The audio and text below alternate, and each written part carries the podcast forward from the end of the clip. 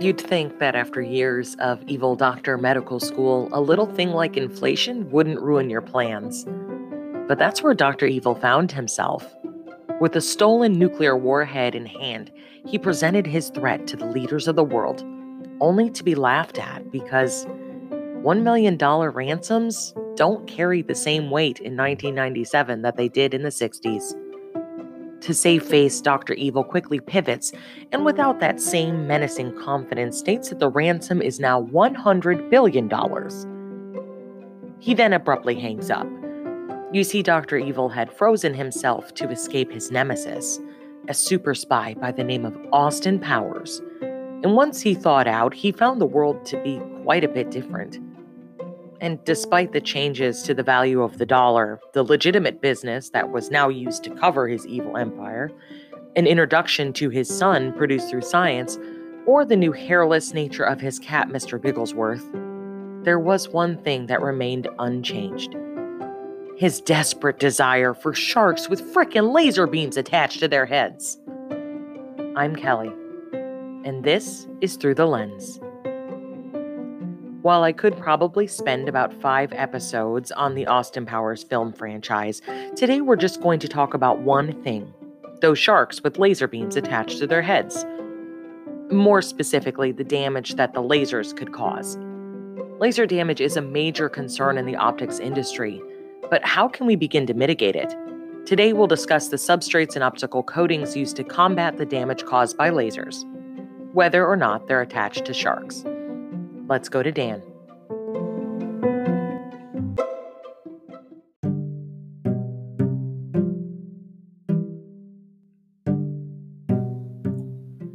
Laser damage threshold, or laser-induced damage threshold, is one of the most critical specifications to an optical engineer or systems integrator when considering introducing an optical component into a laser-based application.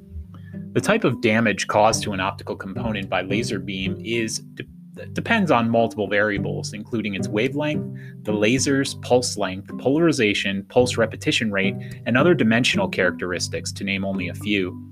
So if you're unfamiliar with laser damage coating specifications, you're probably wondering, why is this important? If you think of how powerful a laser can be to cut through materials such as steel, it's easy to imagine that they can easily destroy delicate optics and thin film coatings. If laser damage does occur, there are instances where the entire optical platform, including the laser system, can be greatly diminished efficiency-wise or damaged beyond functional repair. So with this criticality of the substrate and coating in mind, it's important to understand the two different testing methods optical designers specify when designing systems. Third-party laser damage testing houses utilize ISO 11254 damage standard, which ensures a testing methodology that fairly tests all samples using the same regiment. In testing laser damage, there are two methodologies to keep in mind. The first methodology is a threshold testing. Threshold testing is more of a measured methodology to laser testing. The aim of this testing methodology is to examine the amount of power the coatings can tolerate without damage to the optical substrate or coating itself. In a threshold testing scenario, the laser power is increased systematically until damage occurs to the optic or the coating. Certification testing methodology is more of a qualified approach to laser damage testing. A predetermined power level is deployed, and if the coating survives this exposure, the survival of the coating ensures safe operation levels while using the coated optic in your application.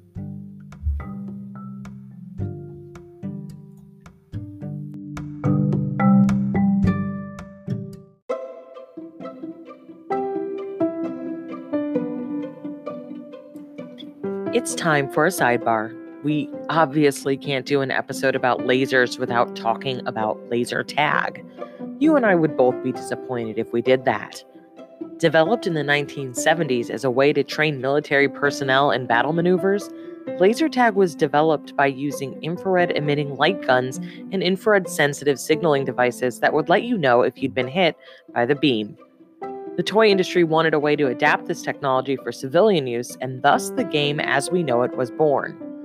There are several types of games, from capture the flag to elimination matches and even battle royales. Oftentimes, these games are played in dark arenas full of glow-in-the-dark decoration and are housed in entertainment centers that cater to older children and teens. I can still almost smell the cheap, greasy pizza and feel my sneakers sticking to the soda-soaked floor as I run, duck, and dive, all while trying to hit my friends with a small infrared beam. What I wouldn't give for a game of laser tag right now. Back to the show.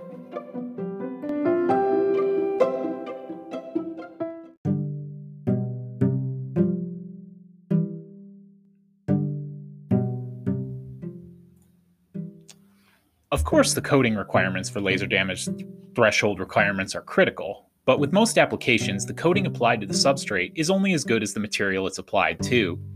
When choosing a substrate for an application that requires the substrate to be exposed to potentially damaging laser pulses, it's important to keep a few items in mind. Several surface properties can have an impact on laser damage threshold. The most obvious is cosmetic defects, such as digs and scratches either left over from the polishing process or generated during handling. These defects can initiate laser damage by locally enhancing the electromagnetic field or by acting as absorption centers. An optimized polishing process can produce laser-grade surfaces with far to no defects, according to the standard MIL spec inspection procedures. MIL-PRF-13830B is a good example. State-of-the-art polishing techniques can result in surfaces where defects are hard to detect even with sensitive optical methods. Subsurface damage from polishing processes can similarly lead to lower laser damage threshold. Subsurface damage originates from the polishing process as larger-sized polishing particles are used in the initial shaping of the substrate surface. This process step can lead to fractures propagating in the substrate surface. The subsequent polishing with finer and finer polishing particles is designed to remove the damage from the previous step. However, it's hard to say directly observe subsurface damage, making it hard to ensure that the final optic is free of it. Surface micro-roughness is another factor that can influence laser damage threshold. A roughened surface can result in local EMI field enhancement, which reduces the laser damage threshold. The roughness is typically measured using a phase-sensing Nomarski microscope setup or with a small aperture white light interferometer.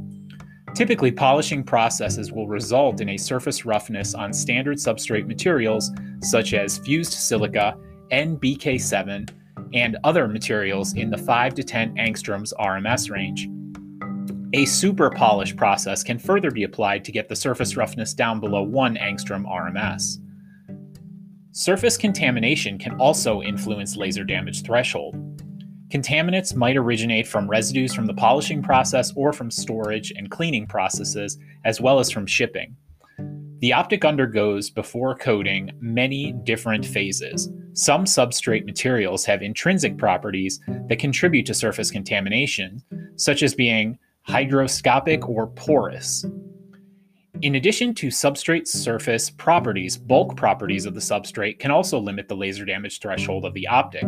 Most high-power laser applications used fused silica substrates with very low or no bulk absorption, inclusions, or defects.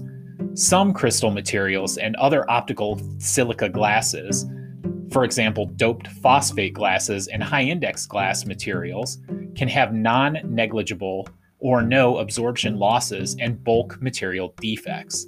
Bulk properties in the glass, such as voids, inclusions, scratches, can limit the obtainable quality of the polished surface. Basically, if you're starting with a rough surface, no matter how well you polish it, it may not be good enough. In most cases, the bulk properties are mainly important for applications where the light passes through the optical coating and is not reflected off of it.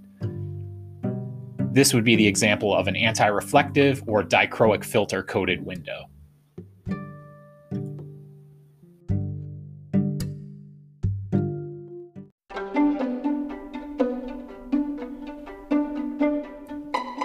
Hey, Through the Lens listeners. Are you in an optical bind with delayed response and long lead times? Well, why haven't you called NACL yet? The technical experts at North American Coating Laboratories are ready to help with your optical coating project. With over 46 years of optical experience, you can rest assured that your optics are in the best hands. From the UV to IR and dip applied to DLC, we've got you coated. Connect with the experts at NACL.com. That's NACL.com today.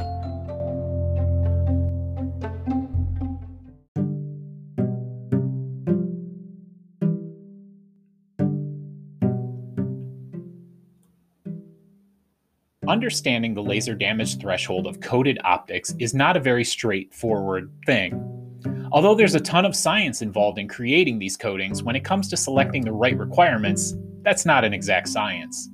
The process involves many variables that are hard to control. Because there are so many variables, we try to follow a basic list of standard rules to confirm with when selecting optics.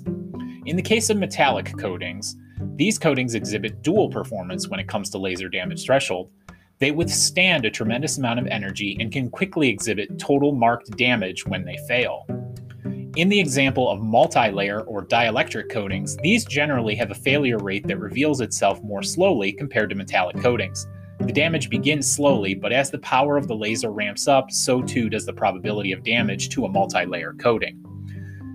It's interesting that there is a linear correlation between coating failure occurrence by wavelength increase. Essentially, the higher damage thresholds have been seen for pulse lasers at longer wavelengths. Laser damage threshold may have a dependence on the energy gap between the energy levels, with larger gap bands displaying higher laser damage thresholds. However, this trend changes when non-linear optical effects start to manifest in the bulk optical substrate. Of primary concern is pre-coating surface prep. This is extremely important because laser damage threshold is very dependent on the composition of the materials involved in the optics manufacturing process. Even things such as small manufacturing changes, like exposure to atmosphere, can significantly affect an optics laser damage threshold. It's common for silica or other silica-based substrates to be coated within a clean room using technologies such as E-beam or electronic beam, ion-assisted deposition, plasma assist, sputtering, magnetron sputtering, or oxidization enhancement. Other processes include CVD chemical vapor deposition or atomic layer deposition ALD. No matter what your application calls for, we'd be happy to discuss your requirements and see if we can't assist you in this very challenging field.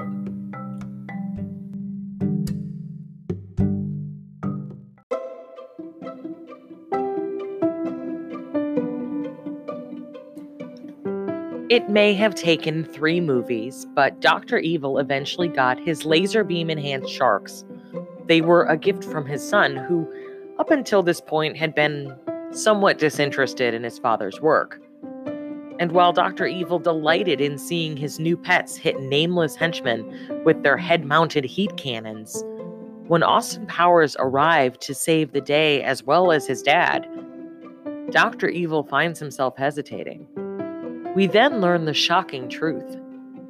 Dr. Evil is really Austin Powers' younger brother, Doug.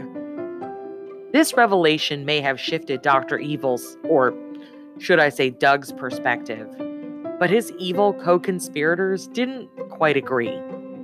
In the end, Doug joined his brother, Austin Powers, and found a groovy way to save the day. Thanks for taking a look through the lens at laser damage thresholds and coatings. We hope you enjoyed this episode. It was a lot of fun to research. If you have further questions about laser damage, you can always reach out to the experts at NACL.com. See you next time, Through the Lens.